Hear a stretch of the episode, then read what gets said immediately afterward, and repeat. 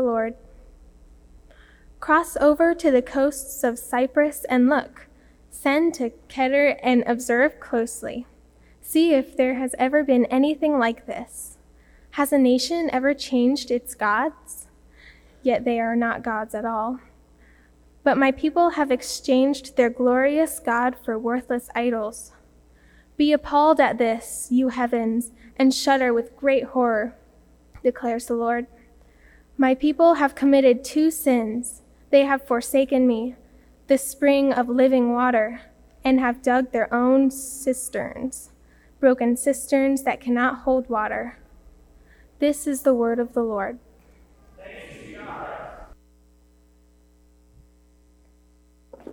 Thank you, Riley. Their lack of rest is destroying them. There were the words of a doctor, Dr. Frank Cordasco, in the New York Daily News a couple years ago about what he called an epidemic. He was doing two to 300 surgeries every year on the shoulders and elbows of teenage baseball and softball players. What was causing this epidemic, he said, of reconstructive joint surgeries was one factor. These kids were doing the same sport year round and never, ever taking rest. When we don't rest, when we can't find Sabbath, when we can't get off our treadmill, it destroys us. We're destroyed from the micro trauma of overuse, always practicing, always playing, always working, always laboring, always weary. Friends, are you weary? How many of you are tired? And not just with a physical tired, but with an emotional tiredness. An emotional tiredness deep within, a longing for, for sleep, for rest, to, to get off the treadmill. Jesus performed a miracle, what John calls a sign that we're going to look at today, and he performed it on the Sabbath on the day of rest to show us something about himself and how he speaks into our need to perform, our need to put out something here that every wearied soul needs to hear. I'm going to read from the fifth chapter of John's Gospel. It's a long passage. We're going to look at the first 18 verses. This is the Gospel of Christ. Follow along as I read. Sometime later, Jesus went up to Jerusalem for a feast of the Jews. Now there is in Jerusalem near the sheep gate a pool, which in Aramaic is called Bethesda, and which is surrounded by five color covered colonnades. And here a great number of disabled people used to lie the blind, the lame, the paralyzed. One who was there had been an invalid for 38 years. And when Jesus saw him lying there, and learned that he had been in this condition for a long time, he asked him, Do you want to get well? Sir, the invalid replied, I have no one to help me into the pool when the water is stirred. While I'm trying to get in, someone else goes down ahead of me. Jesus said to him, Get up, pick up your mat, and walk.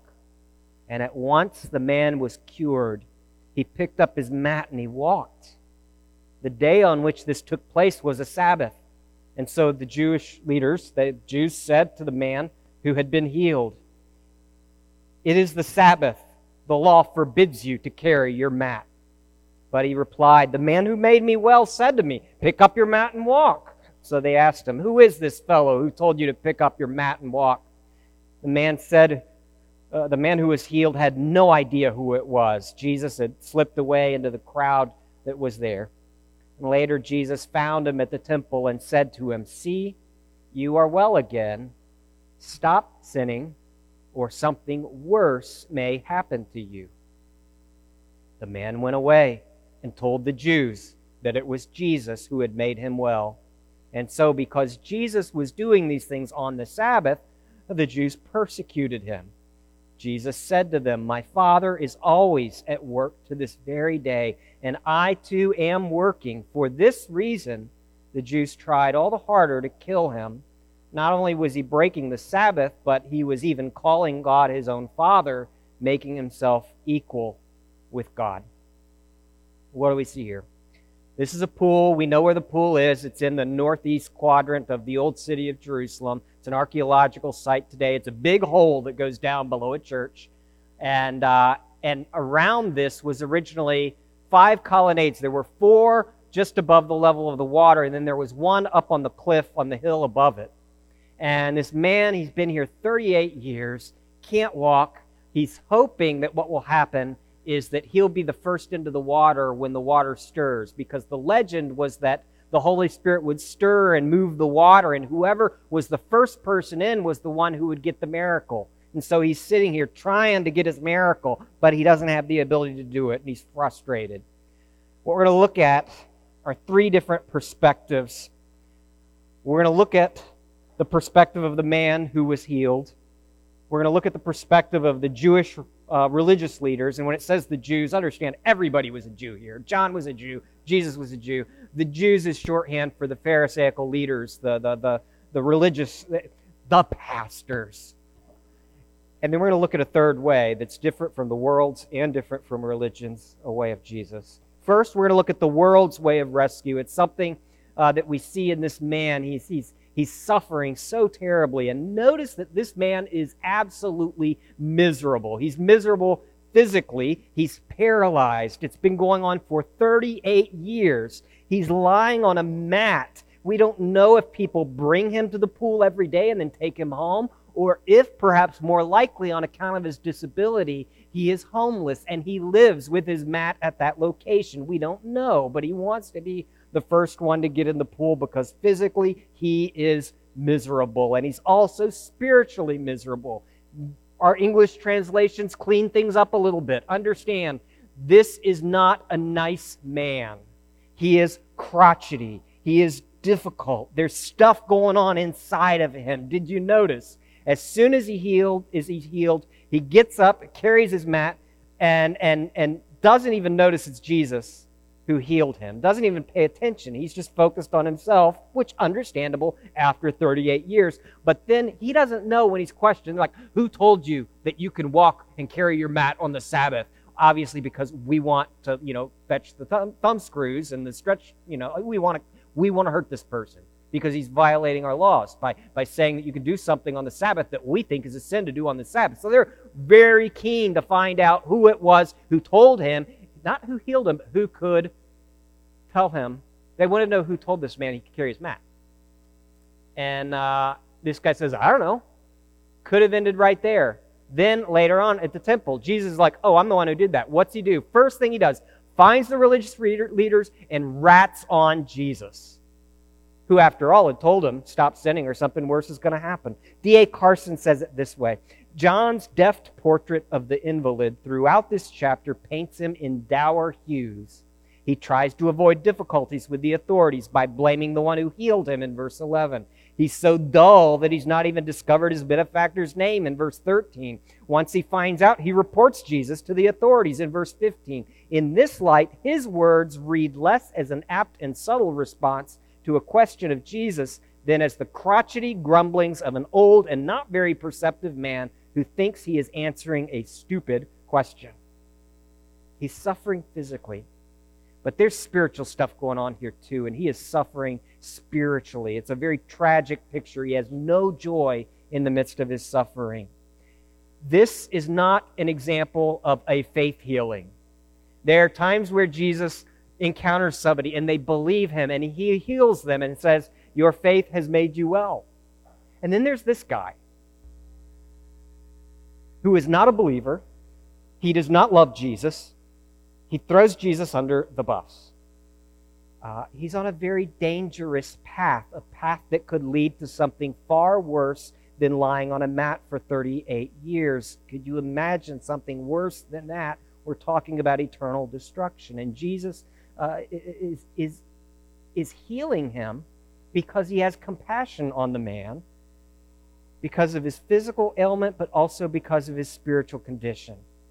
The spiritual misery. It's what happens when, when we hope in the wrong thing and that wrong thing fails us. Notice this man thinks he needs something in life. He knows what he knows what he needs. He needs, in order to be happy, he needs to be able-bodied. That's what he's thinking. This man, he's emotionally and spiritually miserable because the one thing he thinks he has to have, well, at least you have your health. He doesn't have it, it's been taken from him. And what's interesting, there's, there's suggestions in the actual wording here that, in, in particularly Jesus' words to him, uh, the suggestion here is pretty strong that this guy is the guy at the pool who is suffering because it's his own fault. You know, Jesus goes out of his way to say that suffering is not always because you did something bad. That's not, you know, I'm thinking of the, the man born blind where the, the people ask, is he, was, he, was he born blind because of his own sin or his parents' sin? And Jesus is like, no, he was born blind so that the works of God could be set forth. And Jesus heals him. So, so that kind of theology of suffering that says it's your own fault is, not, is something Jesus uh, disputes elsewhere. But in this instance, this is the exception to that. Because in this instance, Jesus says, don't go back to the sin because something worse is going to happen, which in the Greek implies that this man, you think of it like a, a guy who, who breaks into somebody's house to steal their belongings and it goes horribly badly and he ends up paralyzed from the neck down. That's this guy. We don't know the specifics. But he thinks he has to have his health. Greg, that's harsh. He's been disabled 38 years. He has been, and that's tragic. That's trauma. Physical health is a good thing, but an idol is always a good thing that we make an ultimate thing. He's willing to throw Jesus under the bus. When you're that eager for something, it's an idol. It's something that you value uh, more than God Himself. Uh, and that can be anything. That can be power. That can be approval. I can't be happy unless other people like me. That could be comfort. It could be control. I'm only happy if I'm in charge. It could be helping other people. That's a good thing, but I only have value if I'm able to help other people. Boy, that's going to be a that's going to be a, a prison for you. It could be dependence or independence. It could be your work or your career. People build their identity on their career all the time. But if you're willing to sin in order to advance your career, it is an idol. It is, it is, it is something that God is Himself against because it's a gift He gave you to serve Him and to serve others, not an idol to build your identity on as if it's what makes you significant. Achievement, material prosperity, getting the house, getting the cars, getting the wife, getting the kids, getting the pool, getting the beach house, getting the mountain house, getting the vacation house. If that's what you're living for, that's going to be empty. Those are gifts of God that He has given you, not identities to build yourself on. People build their identity on race, on culture, on being in the inner ring, on our families, on our relationships, on suffering. You know, this notion that I can't be a valid human being unless I'm in a romantic coupled relationship. How powerful is that in our culture? We reinforce it again and again and again, and yet it's empty. Anything can become an idol. And for this man, his own health, getting healed, he's been working at it. You can almost feel the treadmill he's been on 38 years going back to the pool again. Maybe today will be the day. Maybe be, today will be the day I get in the water and get my healing. Can you imagine the sense of failure every single day? Because when you have to have something and it is denied you, it will crush you. It will not forgive you when you fail yet again. And you can almost feel the emotional exhaustion, the weariness, the despair. And notice this man is very willing to let Jesus help him get in the pool first. Uh, he doesn't come out and directly ask it, but he's hinting really strongly, he's saying, All right, Jesus, the thing I have to have to be happy is in that pool. You could help me get in the pool. I have no one to help me get in the pool, Jesus. You know, I do the same things. The thing he thinks he has to have is in the pool, and he's wanting to use Jesus to get that. That's not all that different for me. How often do I find myself? Maybe you find yourself praying, Oh, Jesus, I really, really, really, really have to have this one thing. Please help me get it. Then I'll be happy. Yeah. Maybe you've never done that. Please, please, please, please, please, please. Jesus, give me a successful career. Then I'll be happy and worship you. Please, Jesus, give me a relationship and then I'll be happy and I'll serve you. Please give me that special someone. And I, you, you should have people. You should have lots of special someones in your life. But, but but we can make these things into idols and use God as a means toward an end of the thing that is our real God. Uh, we all do it. I mean, this poor man, he's determined to get Jesus to help him get in the water first. Uh, he's dropping the hint so strongly. Jesus, help me in the water. And Jesus says, No, I'm not going to help you into the water. I am the water. And then Jesus heals this unworthy, angry, totally idolatrous, grumpy, bossy curmudgeon who thinks he knows what he really needs. And notice Jesus' warning. Jesus says, Stop sinning, or worse will befall you. Jesus is concerned for the man. You say, Oh, got it. So stop sinning. That's the message. That's the take home. Not exactly. What Jesus is saying is He's saying, I'm the water. Return to me. Don't return to the sinful life that got you in this place of misery. Come to me. Let me be the one that delights you. Let me be the one that will make you happy. You've already seen where that other life led. You're not going to get better results the second time around. I've just shown you that I am the real water of life. I have just shown you that I am God in the flesh. I have just shown you that I have the power to restore and to heal, that I have life and I am life. Why do you keep seeking life elsewhere? And it's not that this man is desiring too much in life, it's that he's desiring too little. Think of Jeremiah 2, what we just read. My people have committed two sins. They have forsaken me, the Lord says, the spring of living water, and have dug their own cisterns, broken cisterns that cannot hold water.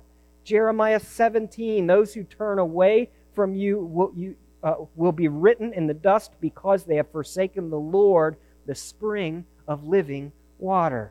Isaiah 55, we've looked at several times in the last month or so. God says, Come, all you who are thirsty, come to the waters. And you who have no money, come buy and eat, buy wine and milk without money and without cost. Why spend money on what's not bread? Why labor on what doesn't satisfy?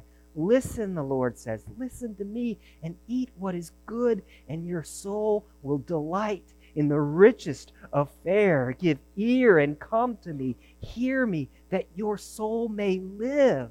Seek the Lord while he may be found, he writes. Call on him while he is near. Let the wicked forsake his way, and the evil man his thoughts. Let him turn to Yahweh, and he will have mercy on him, and to our God, for he will freely pardon. There's that passage in The Weight of Glory, in which C.S. Lewis says this It would seem that our Lord, Jesus, finds our desires not too strong, but too weak. We're half hearted creatures, fooling about with drink and sex and ambition when infinite joy is offered to us. We are like an ignorant child who wants to go on making mud pies in a slum because we cannot imagine what is meant by the offer of a holiday at the sea. We are far too easily pleased. And that's the plea of Jesus with this man. And it's the plea of Jesus Christ with you. Do not be pleased with the things of this life. Jesus is the one. He's saying, I am the water. I am the healing. I am the life. The world's way of self rescue we see in idolatry. We also see religion's way of self rescue. That's something we see in these religious leaders. Notice their fixation on rule keeping, and not even biblical rule keeping. The Bible doesn't say you can't carry your mat on the Sabbath, it says honor the Sabbath. That's a little broader. And yet, their fixation, a miraculous healing, has just liberated a man from 30 years of abject misery, and they've got their pants all bent out of shape because it happened on the Sabbath. I mean, you can almost imagine God does some miraculous conversion of somebody that would never in a billion years become a Christian, and then people get all bent out of shape over the terminology they use. It's, it's, these things happen. Blind guides. Did you notice this? The fixation on rule keeping, extra biblical rule keeping. Either God was among them because God can do this kind of miracle. Or a prophet of God is being authenticated by divine miracles, and they find this man carrying his mat, and they're all up in over arms over the fact that it happened on the Sabbath. The works of God are not what is significant here. They're trying to stamp out rule breaking. And then when they find out it was Jesus who performed the healing, then they want his head on a platter. Literally, they want him dead and they begin conspiring to take him out. They begin trying to destroy him. It's the heart of legalism, a fixation on external obedience to man made rules that build a fence around the law so that we can't get too close to breaking it, even though they only loosely track the actual biblical mandates. And that's coupled with an inbuilt drive to use power and coercion to force everyone else into conformity. Does it sound familiar to any of you? Did some of you grow up in this? And it's also like the world's way of self rescue, like idolatry, religion is also a form of self rescue. You see, there's a psychology to legalism, a psychology to moralism. There's a psychology behind human religion. Uh, human religion, in almost all of its forms, is ultimately a human effort to validate oneself through what we do Religion presents itself as something radically opposed to idolatry. There's idolatry and then there is religion, but, but at its heart, they're the same psychology. It says, My life will be significant and have meaning if I fill in the blank. Obey the rules, believe the right things, do the right rituals, if I say the right stuff, if I follow these correctly and use the right stuff and obey the regulations and make everybody else do the same, then I'm going to be one of the good people then my life will have value over against the bad people. Does it sound familiar? It's the same thing as the grumpy, irritable, unbelieving man who got healed. It's the same psychology. It's the same attempt to rescue myself. It just has, you know, a bow tie on it. And it makes you incredibly narrow, this treadmill of constantly having to measure up, constantly having to be better than other people. If that's your measure, if that's what you have to be, what are you going to do? One, I'm going to minimize my own sin in the appearance of others. I'm not, I'm, there are going to be things in front of me. I'm not going to think my bitterness is a sin. I'm not going to think my critical spirit is a sin. I'm not going to think my gossip is a sin. These are the sins of church folks. Then and now. But I'm going to minimize those and make those okay. And I'm going to pick the sins that I don't struggle with and make those to be the worst sins in the world. Those are the evil, wicked, shameful, awful people. Shame on them. I thank you, Lord, that I am not like sinful men. I tithe, I pray, I do all the right stuff. And then the other guy's right there at the wall next to him, beating his chest, saying, Lord, have mercy on me, a sinful man. And Jesus says, He is the one who goes home justified. Because your attempt at self rescue is just another form of self righteous idolatry. And it doesn't make you generous toward other people. They're not generous toward this 30, guy who's been suffering for 38 years. My old roommate, Dave Filson, back from seminary days. Before seminary, he worked at O'Charlie's in, uh, in Nashville. Uh, if you don't know O'Charlie's, think Applebee's with more ferns. Um, and, uh, and I remember him telling me um, there was one shift that nobody wanted to work. Nobody wanted to work one particular shift at the restaurant, bussing tables and serving people. What shift do you think nobody wanted to work? It's, it's a liturgical response. Sunday lunch in the non smoking section. Everybody wanted to work the bar. Because the people who drink, the people who smoke, they know what hardship is like they know they need mercy, and they're going to give you a good tip. But the church crowd, they're going to be difficult, they're going to complain, they're going to have 8 million demands, and they're going to stiff you on the tip. It says it's, it's really a damning indictment on religion. Where the gospel is absent, it makes us narrow. It makes us worse, not better. It makes us narrow, it makes us cheap, and it makes us restless constantly having to try harder, constantly having to do more, constantly on this treadmill, making yourself one of the good people, never able to get off, exhausting, wearying. And Jesus wants better for you. And so, hear his warning in this passage. It's implied in John's positioning of the miracle with the Pharisees' response to it. Here is a man who's completely incapacitated, and Jesus heals him. And the religious leaders only see the rules been broken. And what John is saying implicitly is that they are the ones who are truly incapacitated. They are the ones who are truly paralyzed. They are indeed, in verse 3, the blind, the lame, and the paralyzed. And they are the ones who, if you come to Jesus, he too can heal. Um, Jesus, elsewhere, Luke's gospel, tells us a parable of two sons. One of the sons demands his inheritance early, basically killing his father in his heart. And then he, he the younger brother, he runs off, he spends it, he throws it all like, like prostitutes and wild living and gambling and eBay and just you name it. He is throwing money around left and right. Then he ends up completely broke because there's a famine and he's in a pigsty wishing he could eat the pig's feed. And, and finally he says, I'm going to go back and I'm going to beg, please, please, please take me back. And of course the father throws his arms around him, you know, runs, you know, lifts up his undies to run fast because they wore dresses and, and, and puts a ring on his finger and a cloak on his back and demands the, the fatted calf be slain and starts a huge party. And the older brother hears it from way off and he comes back and he's like asking the servant, dude, what, what's going on? This is like, this is like Mardi Gras here. Who, what's this about? And he's like, well, um, your, your younger brother, the one that wanted your dad dead, um, came back with sores all over him and uh, your, your dad just took him back in. It's, it's a big celebration. Why? And the older brother refuses to go into the party really dishonoring his father, shaming his father, just as bad as what the other son did. Why can he not go into the kingdom? Why can he not enter into the celebration of salvation? He says, Because all these years I slaved for you. There are two ways to be damned, folks. You can be damned because of your sins, you could be damned because of your self righteousness. You've got to lay both of them at the feet of the cross.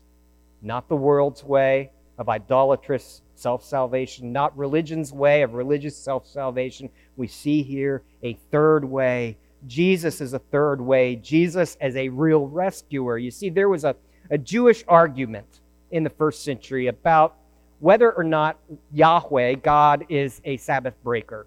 Um, you know, first century Palestinian Judaism was the most, particularly among Pharisaical circles, was the most legalistic of all forms of Jewish expression, and they placed the highest uh, priority on obedience to the Sabbath commandment. They had umpteen billion rules surrounding it, and uh, and the question was: Is God sinning by working on the Sabbath? Because the Lord gives wine to gladden the hearts of men. The Lord feeds all the cattle. God is the one who makes every leaf turn color. He, he, Jesus said that a, a, a bird can't fall to the ground without the will of your Father in heaven. And so the question is God then is constantly working night and day. Is God a Sabbath breaker? And, and of course, these kind of Pharisaical schools of Judaism did all their work and they, they figured out a workaround because you can't have a sinful God. And they ended up coming up with the conclusion that it is, it is not a sin to work on the Sabbath if you're working in your own home. And the world is God's house Therefore, God doesn't leave home to work on the Sabbath. Also, they pointed out, this is actually in the literature, that it is only a sin to lift something above your own shoulders, and God is infinite. Therefore, none of the things He does is over His shoulders. And so then there's this stuff uh, about, about Jesus. What does Jesus say? Can you imagine the, the, the scandal? Uh, when they asked Jesus, why did you tell him he could, he could do this on the Sabbath? Why did you heal on the Sabbath? He says, Our Father is always working. My Father is always at work to this very day. They'd be like, Okay. And then Jesus does it. He goes off the ledge. He says, And I too am working. What's Jesus claiming? He is just citing a rabbinic argument as to why God is allowed to work on the Sabbath and citing it in reference to himself. And they know exactly what Jesus is claiming right after that, verse 18. For this reason, they tried all the harder to kill him.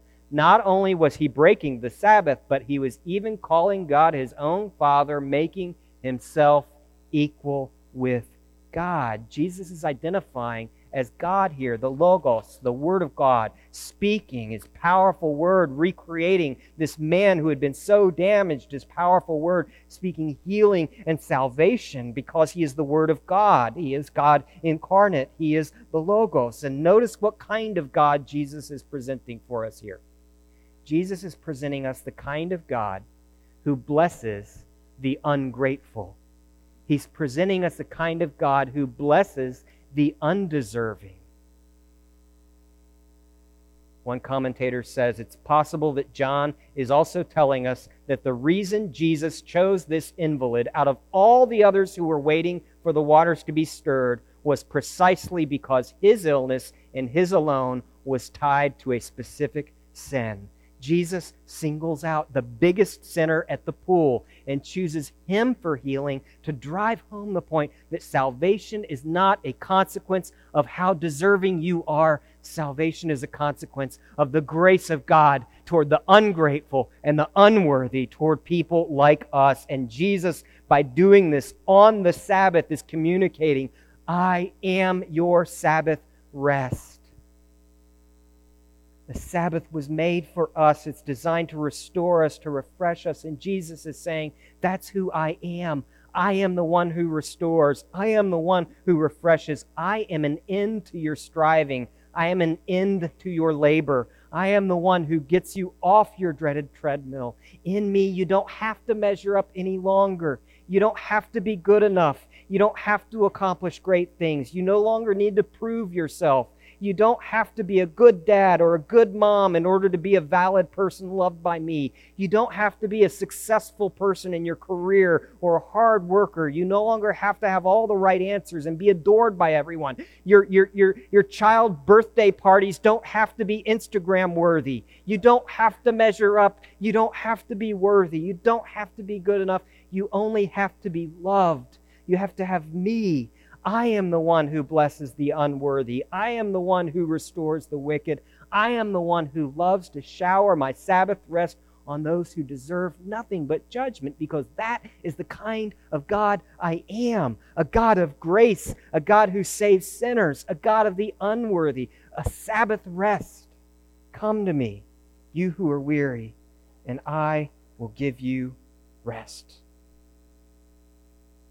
There's an old Jewish legend modern versions of it are a little more varied, but once upon a time there was a, a four year old boy named Mordecai, and Mordecai was ornery. He was difficult, and he was disobedient. He was a bad kid, and he hated reading his Hebrew Bible. His mom and his dad would beg him, they'd, they'd try to force him to, they'd punish him no matter what. The kid just had no interest in God, had no interest in anything other than getting off to play by himself and so the, the parents, they were exhausted. They sent him to a psychiatrist. That didn't help. Counselors, that didn't help. You know, school, you know, resource officers, everything was futile. Nothing was going to change this boy's heart. And so finally, in desperation, they sought out a wise old rabbi.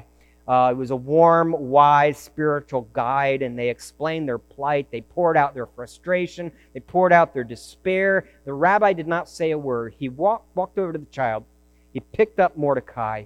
He held him in his arms, squeezed him tight toward his chest. He held him there. Then he set Mordecai down on the ground. And from that point on, Mordecai was interested in the things of God. Because what that rabbi had done is he had held him close to his chest that he might hear the beating heart of grace and of love and the compassion of God. Friends, you are that little boy Mordecai. And that rabbi's name is Jesus. And Jesus is the one who, who scoops you up and holds you close to his chest so that you might hear the beating heart of the eternal God, the heart that beats in love and compassion and delight for you. And that that love and compassion of God might shape you, that you might drink deeply of Jesus, the living waters, that you might rest in his grace, no longer driven, that you might rest from your need to accomplish great things, your need to be good enough, that the Lord would scoop up wounded sinners like us, hold us close to his chest, that we might receive his love and walk in his rest. Let's pray. Lord Jesus, thank you. Thank you, Jesus. You are our Sabbath rest. You are the one in whom we no longer need to perform. You are the one who has clothed us with your righteousness. You are the one who went to the cross for us. And so we consecrate the elements on this table to you, this bread and this cup, that you might minister the gospel to us as your people, that we might in turn love others in your behalf. We pray in Christ's name. Amen.